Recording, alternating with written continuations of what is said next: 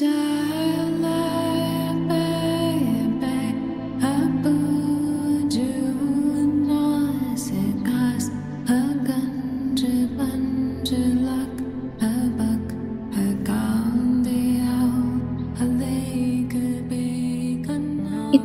а, дорогие друзья, всем доброго дня. Сегодня мы поговорим с вами о третьем теле. И третье тело отвечает за проецирующий ум. Что это такое?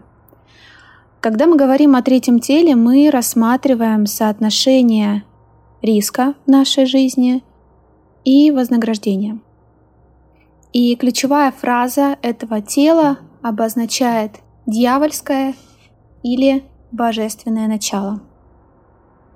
Каждый может подумать о том, что представляет для себя дьявольская или божественная форма, но если говорить моими словами, то люди с дьявольским представлением обычно а, могут довести вас до так называемого ада быстрее, чем кто-либо другой. И если вы не в состоянии просчитать риск ситуации, то, собственно, вы очень быстро попадаете в неприятности. А наше общество все время только к этому и толкает.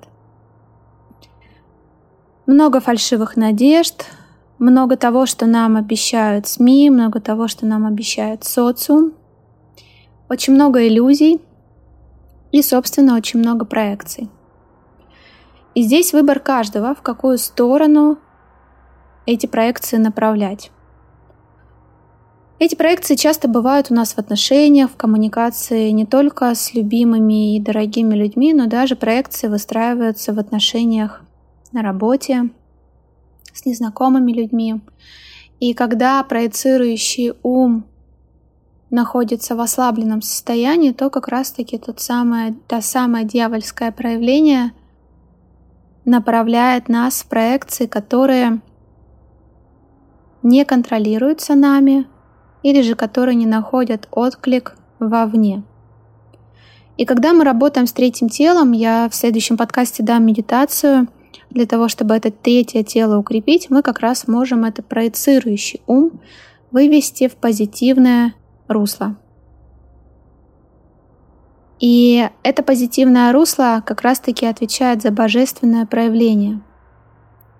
Это способность проецировать свою волю на божественную волю –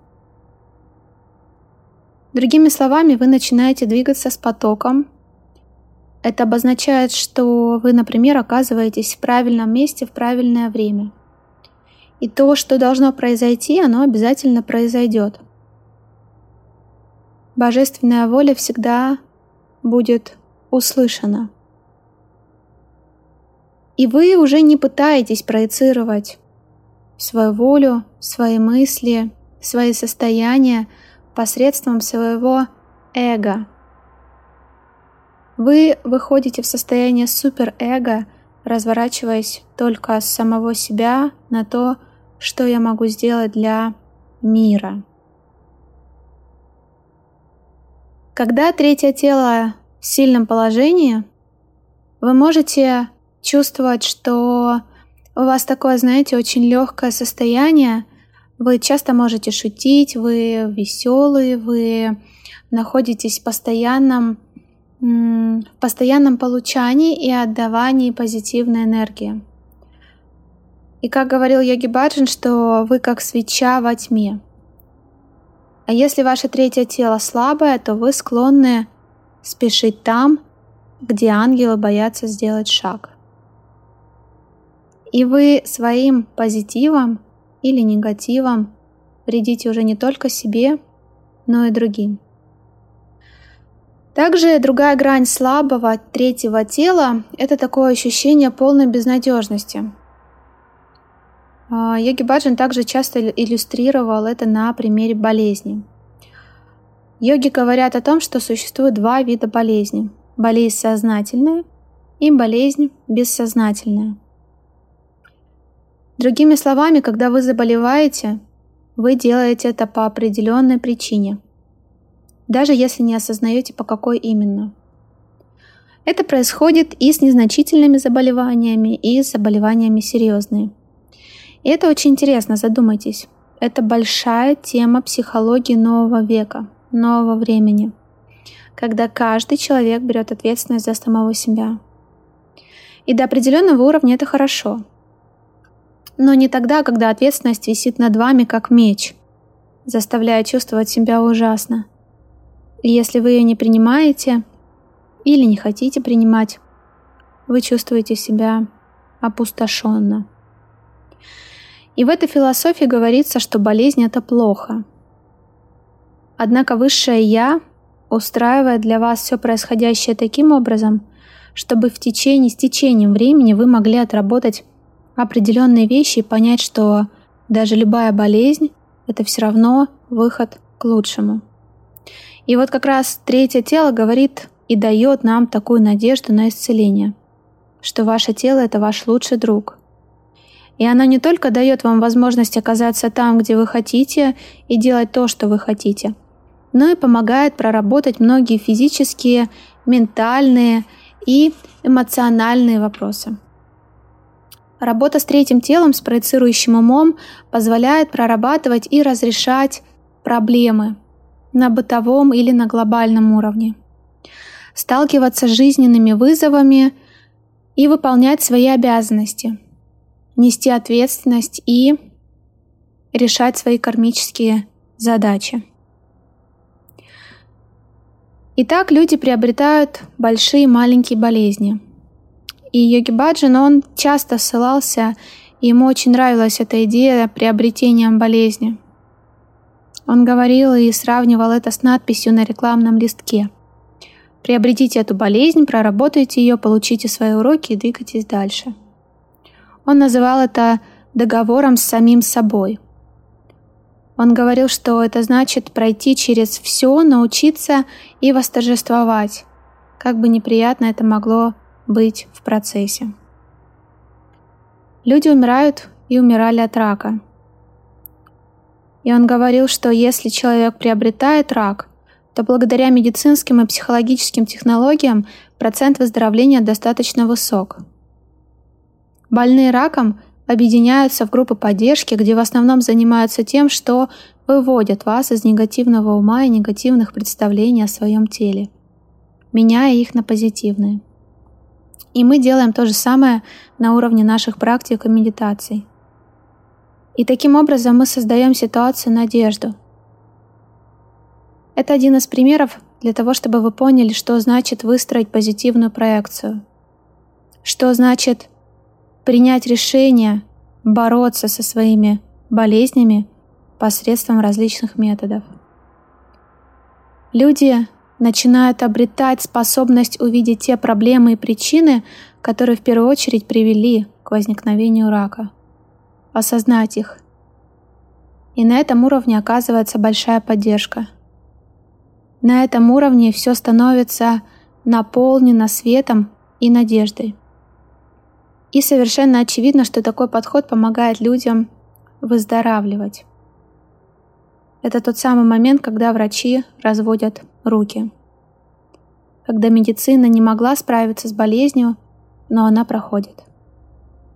И это является наивысшей настройкой третьего тела, проецирующего ума. То есть мы, работая с третьим телом, уменьшаем свою негативность, свое нежелание продвигаться вперед. И мы это делаем через медитацию и упражнения, которые работают с определенной частью ума. Больше всего остального вы можете активно и сознательно развивать свое чувство юмора. Вы можете смотреть на себя открыто и честно. И для того, чтобы включить в работу третье тело, вы должны уменьшить свою негативность. Задумайтесь, как часто негатив пожирает вас в вашей повседневной жизни. Какой ваш негативный образ себя, от которого каждому нужно избавиться? И когда мы с вами будем разбирать медитацию, мы будем работать с областью мозга рядом с гипофизом, которая помогает держаться за негативный образ и негативную самооборону. И для того, чтобы обрести чувство защищенности, мы будем слушать особенную музыку мантры. Для того, чтобы наша проекция в отношении надежды, света и юмора выстроилась в ощущение безопасности. Слушание и повторение мантр очень эффективно, особенно их повторение. Но и просто слушание дает очень хорошие результаты, так как вибрация мантры достигает тех уровней, о которых мы даже можем и не знать. И в кундалини-йоге мы часто работаем с разными частями тела, взаимодействуя с тем или иным участком в нашем сознании. И часто это может быть очень болезненно. И очень-очень много комментариев о том, что кундалини-йога — это про боль. И задумайтесь, ведь это только ум, который говорит, что ему больно, который не хочет держать руки на протяжении 5, 11 или 30, 60 минут. Только ум говорит нам, что он не хочет что-то делать, что ему плохо, и он начинает себя жалеть. Но интересно, что когда вы начинаете работать с этими областями мозга, работать с нервной системой, не слушая уговаривания вашего сознания опустить руку или закончить эту медитацию, вы автоматически переходите на новый уровень.